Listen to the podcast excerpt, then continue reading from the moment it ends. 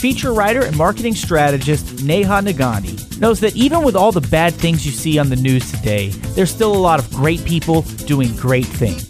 Join us for the next few minutes while Neha takes the time to show you who some of these people are, what they've done, and what the impact is on our society. This is Seen from the Inside with your host, Neha Nagandi.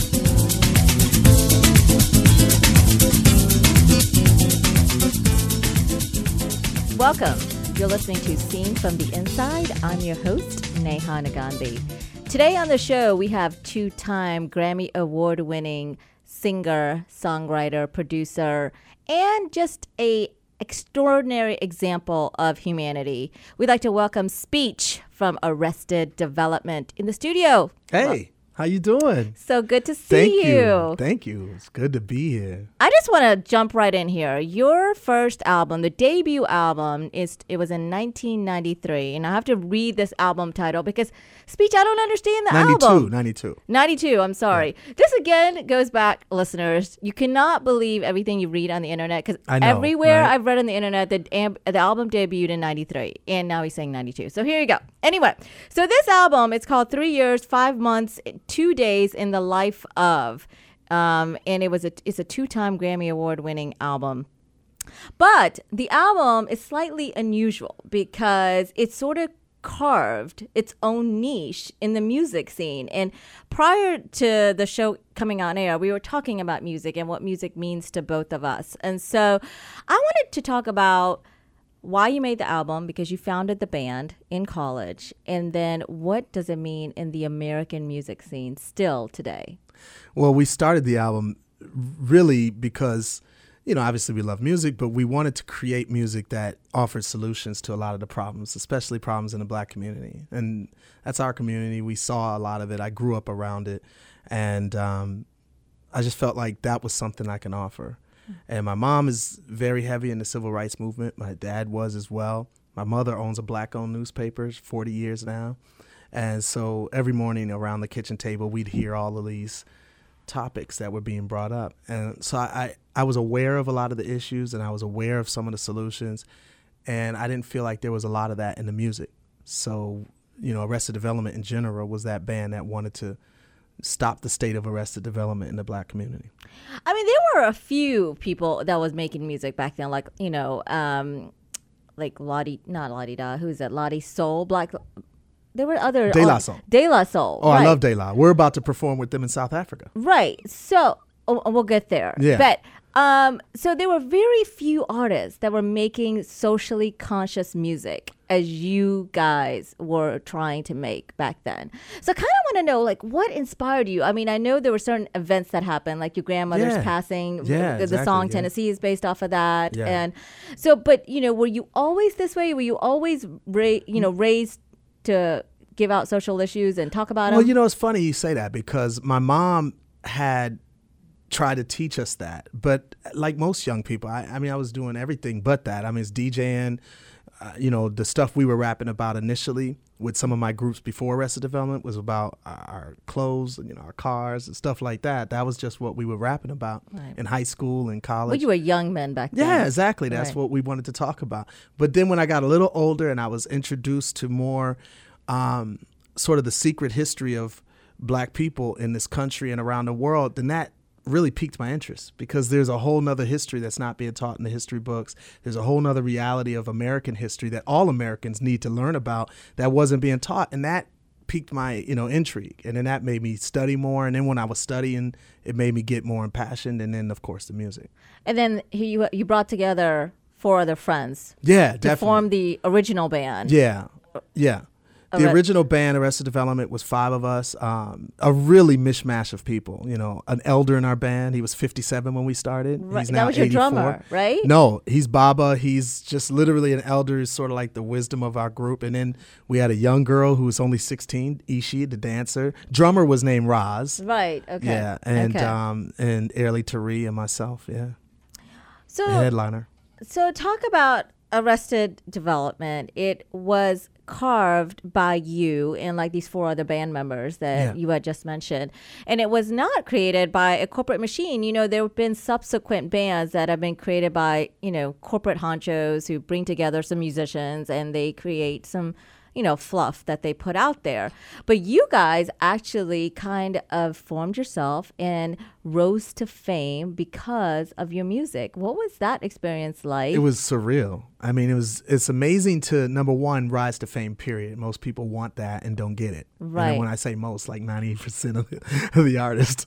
So right. it's just amazing to have that experience. But then to have it when you're speaking about what we do, it's like it's just surreal you know and it's really it's inspiring to the world. I mean we've traveled the world and one of the things that i think sort of lean towards our longevity is the fact that our music was so authentic and so you know message oriented and and it relates today. Like still the songs if you listen to our lyrics they're still everyone says this is still really relevant right now. It is still relevant. Yeah. I mean, if you think about the song Mr. Wendell that talks about a homeless man, you know, and there are some times, and I was kind of talking this about before the show started, where you say things or I, you see things, and, and I'll think of a song, and when I sometimes see a homeless man, I think about that song, Mr. Sure, Wendell, and yeah. what the song was trying to say, and the consciousness that it was trying to raise by saying, don't – not look at me, look at me, connect with me, and yeah. do something about this. A Beca- human, yeah. Yes, because this is part of our humanity. Exactly right.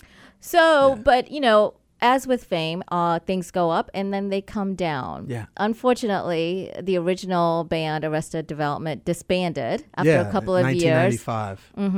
Uh-huh and you were you were what I've read, you were sad and downtrodden, but Definitely. then you went on to thrive and you found success in of all places, Japan. Yeah. What was true. that like? It was it was again surreal. What what what was interesting about that Japan trip was that I released a solo album Arrested Development sold five million albums. When I released my solo album, it was like at fifteen thousand albums, so it was like quite a big that's difference. A, that's a big difference. Yes. so I was like, oh no. Uh, so what uh, happened? I know. So you know, when I got, um, I was looking at a Billboard magazine one day and looking for, you know, hoping my songs were coming up the charts with my solo album to see if it can do better and better. And I didn't see anything, and I I just started turning the pages. I got to the Japan charts and I looked near the bottom for the song and I didn't see it and I was depressed. I looked it to the top and I'm like, there's my song. It's number one song in Japan. And I had yet to tour there as a solo artist. So I was like, called my manager immediately. He's like, dude, we need to go to Japan. It's been number one for seven weeks. And so we need to go there. Right. And the so iron that's is exactly hot. what we did. Yes. And that was like the beginning of a whole nother that really resurrected. It was almost like a person on a stretcher, you know, and the beep is really slowing down and then it's like that resurrected it. You know what i mean? oh, that's it's a like, good analogy. yeah it I was like great. that. it was really really needed too let me tell you. Um, we got to japan and like people had hearts and and like cards and everything and just so happy for me to be there and I, it was truly like a god moment for me. I really was needing that. That um so you well let's talk about a little bit about like your roots. Uh, so yeah. you were born and brought up in Milwaukee. Yeah, partially Milwaukee and part Tennessee. In part Tennessee, mm-hmm. and then you went to college in Atlanta and moved yeah. to um, Atlanta when you were 17, 18 years old. I'm yeah. assuming. So does that southern living have an influence in your music? Oh my gosh, to say the least. I mean, I used to come to Tennessee in the very rural part of Tennessee called Hennings, and um, when I say rural, I mean like outhouses. I don't know if you know what I mean by that. And like yes, I don't. I, I grew well up in Charlotte, water. North Carolina. I, okay. I know what outhouses are. Great. Yes. So outhouses, well water. I mean, l- no electricity in some of our neighbors' houses and stuff. So it was that kind of world, but I loved it, and I was so intrigued by it, so moved by it spiritually and mentally, and uh, I always wanted to come back down south. So when I came to Atlanta it was like the black mecca. It was uh, like a little africa to me and, and and it didn't remind me of any other state i'd ever been to. And i still feel that way about atlanta. So it was just um, an incredible experience to come back here and to really start other things and you know. So speaking about your musical influences i've read that prince has oh some of gosh. the most influences yeah he's my your... favorite artist of all artists so t- why? I think that he is the most prolific as far as the material he's written over the years that he's been alive. His live shows, in my opinion, are among the best that anyone could ever witness. Period. And I think that his range of instruments that he's played and written and produced his songs is just outrageous. And then also um, just the the visuals and, and and the way he's recreated himself over the years is just to me he just was truly the epitome of all artists. And I think most artists can agree he's at least in their top 5 because any artist that's that's next to him is always honored to be next to him. I don't care who how big that artist is. It's still an honor to be next to Prince when he was alive. I think it's such a testimony to how somebody lived their life because I've read the story about how you sampled the word Tennessee yeah. from his um, album. Yeah, Alphabet Street. Alphabet Street. And then how he, Prince, the artist, never really did anything about it until the album, your album, started you know, sort of slipping down the charts, not on yeah, the upside. got all the way up to the top. right. Then, and then he let it sit there and then it, you know, started coming down. And then he sent you a, a letter or something saying, hey, I want $100,000, you know, for you guys to sample it. Not, you know, writing credits, not anything. Yeah. And I think that's such a testimony because he could have. He could have squash that whole momentum. Yes. Yeah. Completely. Yeah. And you guys would have been stuck in the mud, as yeah. they say. Yeah. And so I think that is such a testimony to, to who he was. When I met him, we talked about that, and he was like, you know, we cool? I'm like, we're more than cool. You know, I love your music. You're my favorite artist. And we tried to meet one another a number of times, but he just is. He was a prolific guy, you know. You're listening to Seen from the Inside. I'm your host, Neha Nagandhi. Today on the show, we have in studio with us Speech from Arrested Development. He is a two time Grammy Award winning songwriter, singer songwriter, and he's been talking to us about his love for music and how he got started. His roots are in Atlanta as well as in Tennessee and Milwaukee. When we come back, we're going to talk to Speech about being an ordained minister and the importance of giving back to community through the Victory Spot Arts Complex studio. This is Seen from the Inside. I'm your host, Neha Nagandhi.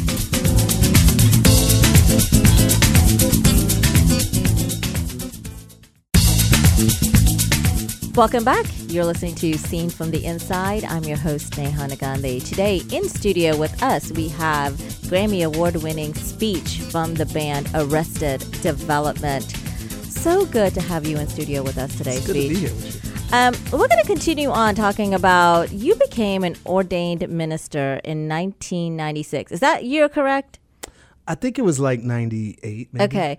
Because previously we had talked about how you cannot read, how you cannot believe everything you read on the internet. So yeah, that's so true. It's, it's, it's, flabbergastingly true, you it guys, is. because I do a lot of research on my guest and more often than not, more of the stuff I read is not true. Right. So take my advice when I say so do true. not believe what you read on the internet. Okay, yeah. so you became an ordained minister in 1996 and it changed the way you see life. And tell us a little bit about that. Well, basically, I was uh, against Christianity. I was not a big fan. I thought it was a powerless religion. And I met a woman that auditioned for me and um, she invited me to her church. And at that time, my wife and I were sort of in a place where we were open to checking it out. So it took about six months for to, for us to actually go to the church. But we did, hated it, went back for some reason, hated it again, and then we were asked to study the Bible. And at that point, I said yes, and it was pretty ironic because right before studying the Bible, I was sort of brushing up on my Christianity and um,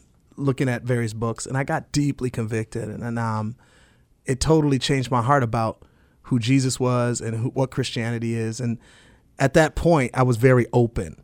And um, we started studying the Bible. I was asking tons of questions, things that I always wondered. And they were fulfilled, most of them. And I was deeply encouraged and, and inspired. And I became a Christian in 1996 and, um, and then became a minister in 98 the minister part was nothing that I necessarily was looking to try to do. It was more so a situation of I was serving a lot, I was giving a lot, I was already deeply invested in people. And that's really what ministry is about. It's about being invested in people. And so the church that I was part of um, ordained me just because they really felt like I was already doing the work. And so I said, cool. And um, that's it. So does this new side of you um, have an influence in your music? Because you've got two new albums that have come out this yeah, year. Yeah, this year we released them. Black and History one Month. is free for all Uh-huh. the listeners out there. Changing the Narrative is called. Yes, and the other one you have to pay money for. Yep, nine ninety. Not everything in life is free, you guys. But he did give you one. It's like buy one get one free, yeah, really, exactly. right? Yeah. yeah. So does that have influence on your? Definitely, it does. You know, anything is life changing. Of as really starting to have faith in Christ, it's it's a life changing experience. And um and I say really because I think you know people have sort of different levels of really being committed to this, and I feel like I'm deeply committed to it, and um, it changed my life like literally 180 turn. And a lot of things had to change. Very radical changes. So let's talk about present day. Um, in the present day there's this black lives matters movement that is going on and your music has a lot to do with being socially conscious. Yeah. Um, and you've come out and said um, some things about straight out of compton movie coming out about how dr dre mistreated women so give us your thoughts about present day and Black Lives Matter movement, and how do you think music influences all of that? We have a song called Bloody, and the whole song concept is just saying how many hands are bloody for not speaking out more against the atrocities that we see, not just in the United States with the black people that are being consistently killed by law enforcement, but also even around the world. And so I think that music is supposed to be a mixture of a lot of things because life is a mixture of a lot of things. There should be mm-hmm. people talking about parties, but there should also be people talking about social issues. There should be people talking about Black Lives Matter and, and, and talking about other things because that's what we're all talking about. That's what's happening in this world right now. Not everyone is talking about one thing. So what I find in this present day music world is that it's a lack of balance that's being played. So you have people that's talking about a lot of things, and even artists like us that's speaking about it in our music, but we're not getting as much promotion as all the artists that are talking about the strip clubs and about, you know, going to the mall and and just partying. Well, how Atlanta's such a party town. Uh, yeah, you know. So that yeah. that needs to be there though. So I'm not suggesting that people take that off there. Right. I'm suggesting that we bring the diversity back to music in the era when Arrested Development came out, that was one of the beautiful things. We used to call it the golden era of hip hop because in that era, everyone coexisted from Two Live Crew to NWA and Dr. Dre to Arrested Development, Public Enemy, MC Hammer. There was a lot of different ideas and thoughts going out through the music. And that's cool to me. I, I wouldn't never want it to be all conscious and all message oriented. And I personally don't like it either the way it is now, where it's pretty much nobody's talking about anything other than going to the mall and buying stuff and and yeah, know, the big cars and yeah. uh, you know going on fancy vacations and the dollar signs are everywhere. Right, right? and that's to me dangerous too. So it, it just needs to be balanced. I agree with you, and I think there needs to be a dialogue. More space for open dialogue needs to happen, and yeah. I think music is one of the best venues to create that space. I agree. I'm yeah. so glad you agree with me. Yeah, music is is an amazing vehicle. It actually overcomes a lot of the walls people put up, and even our music. I mean, like I said, we tour throughout the world. Start, you know, had a lot of success in Japan, but also we go. We just got back from Australia, New Zealand, Switzerland. Um, we're going to South Africa tomorrow. So there's a lot of places that we're able to go, and it's because of the music, right. and it just opens doors. So how long are you going to be in South Africa? Let's talk about for that. about a week. Which Doing is, shows every night? No, we we have one show. We have a show with the Jacksons, uh, De La Soul, uh, Macy Gray, and uh, um, Roy Ayers. It's going to be an amazing show. So, is it a benefit concert? No, it's not. It's um, a festival called Delicious. It's called mm. Delicious. And what city is it in? Jo- Johannesburg. And have you been to South Africa before? Yeah, this is our fifth time to South Africa.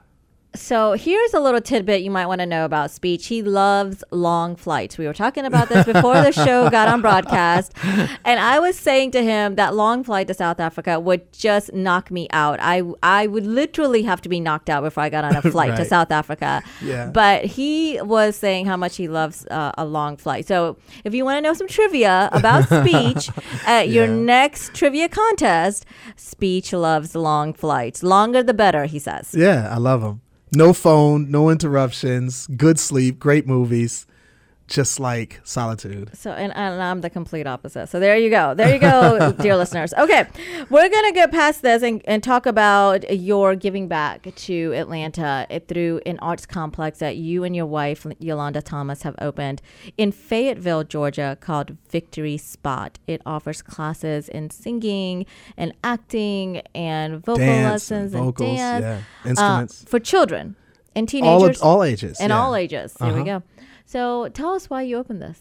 Well, we wanted to give back. We've been in this industry for almost 30 years. We've seen almost you know everything you could see in this industry and we have a lot of knowledge a lot of understanding and we wanted to guide new artists and help them not to make the same mistakes that a lot of us have made so that's the real purpose of victory spot the other thing is fayetteville is a incredible arts place now. It's becoming really amazing. We have two huge Hollywood studios, one um, called Pinewood and one just one exit up.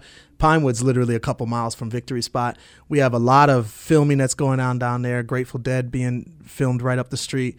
So it's a lot of great things going on. So us having our art school just made total sense to us. Plus, it was a way for us to give back to a lot of this new generation of artists coming up although we would love to have Grateful Dead being filmed, it's not. It's Walking Dead. Right? I'm, I'm sorry. Yeah, Walking Dead. I'm a musician. I think of Grateful Dead first. What's, what's a musician always a musician? Yeah, right? exactly. Right. Um, so how how long has the arts complex been open? We will be um, one year.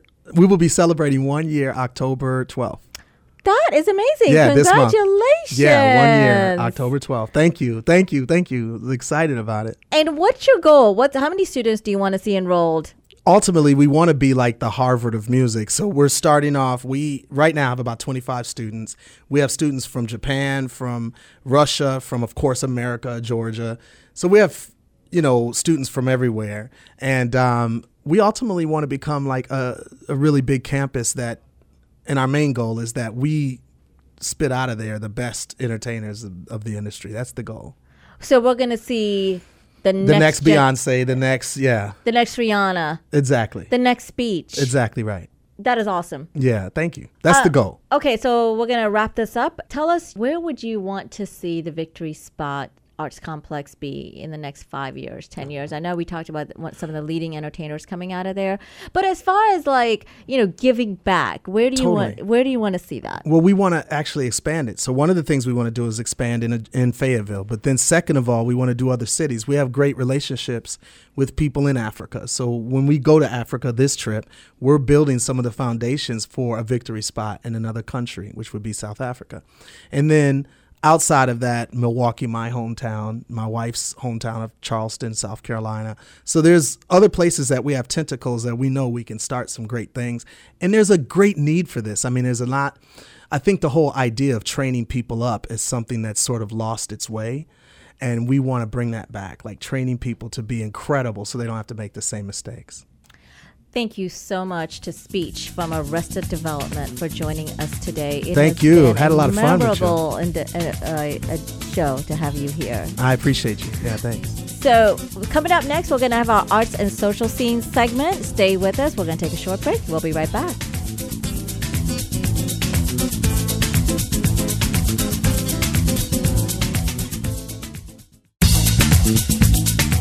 Welcome back to Seen from the Inside. I'm your host, Neha Nagandhi.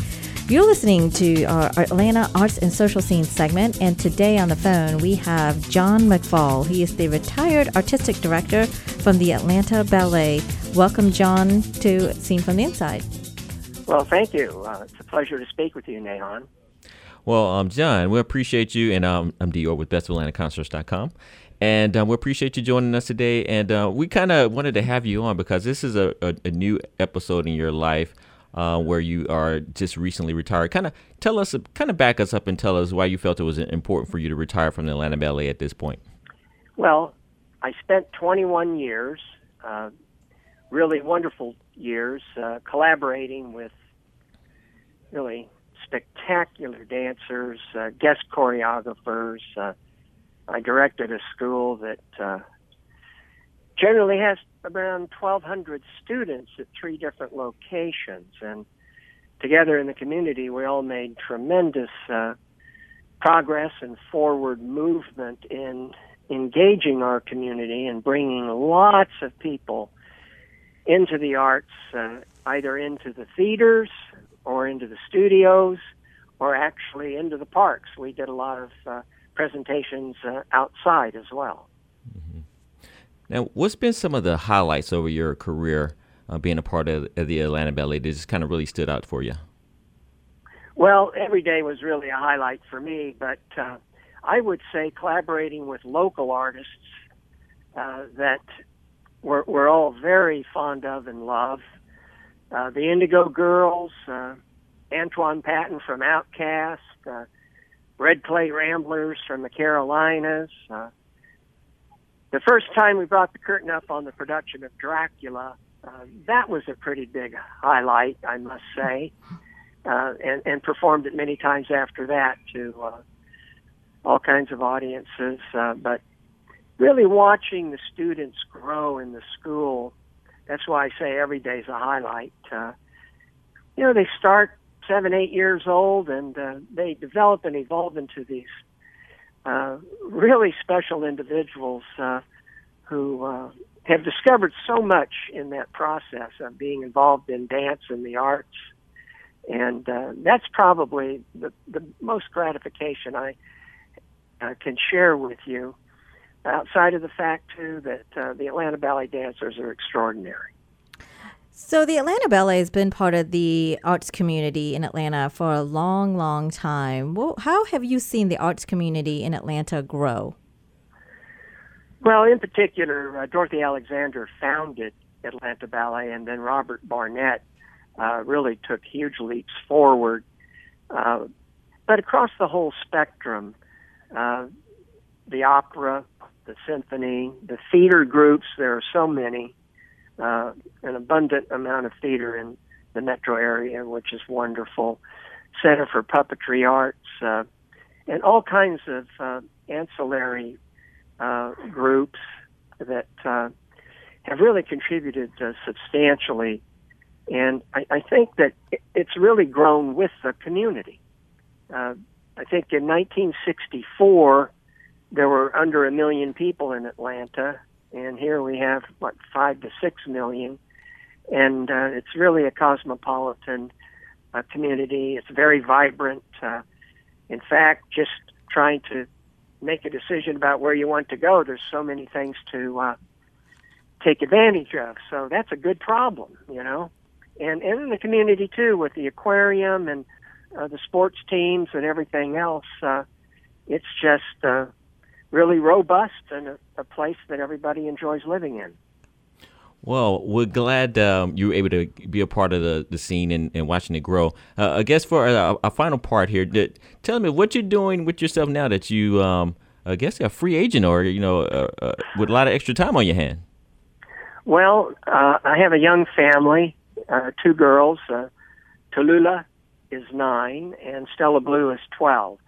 So that keeps us all going, and uh, that's uh, a big adventure for all of us. But uh, yeah, I'll stay engaged in the arts. Um, I haven't made up my mind exactly how I want to focus my energy. Uh, I want to spend time with the family, but I do want to immerse myself into an activity that might uh, bring arts education across the land or also give opportunity to these talented dancers to become choreographers, designers, whether it's lighting or costumes, uh, trying to support our young artists. They're real treasures uh, in our country and in our communities, and uh, they need to continue to be nurtured and supported. Uh, so I'm thinking about maybe a foundation. I'm just thinking of ways to uh, to give back to the community, John. That just that sounds that sounds great. And I'm so sorry to cut you off, but we ran out of time. So we wanted to thank you so much for joining us today. We have John McFall, who is the retired artistic director from the Atlanta Ballet. Thank you so much. You're welcome. Thank you. So here's some fun and happening events in the Atlanta arts and social scene happening this week. It is the opening weekend of The Abduction from the Seraglio, presented by the Atlanta Opera. It is a colorful romance and one of Mozart's first successes as a composer. It's going to be playing at the Cobb Energy Center October 8th, 11th, 14th, and the 16th. So go check it out. Dior, what else do we have? We also have the uh, National Black Arts Festival presents the Step Afrika. It's a, the migration reflections on Jacob Lawrence. It's a high energy performance that brings to life Lawrence's iconic paintings, which focuses on the great migration from the south to the north in the 1920s that radically changed the lives of African African Americans. And it's going to be performing at the Rialto Center for the Arts on Saturday, October the 8th. Uh, as well, we also have um, blues legend, a British blues legend, John Mayall, known as the godfather of British blues. And for over 50 years, he served as the pioneer for blues music in, uh, in Britain. And uh, he's going to be at the City Winery Atlanta on Sunday, October the 9th. So make sure you check those out. You can find out more information and more details about those at bestofatlantaconcerts.com. And don't forget to follow me on Twitter at Scene From Inside. And you can also check me out on Facebook at Scene From the Inside. And I'm also on Instagram at Scene From the Inside. Thanks for joining us. Tune in next time right here on AM 1690 Voice of the Arts. Music on the show provided by bensound.com.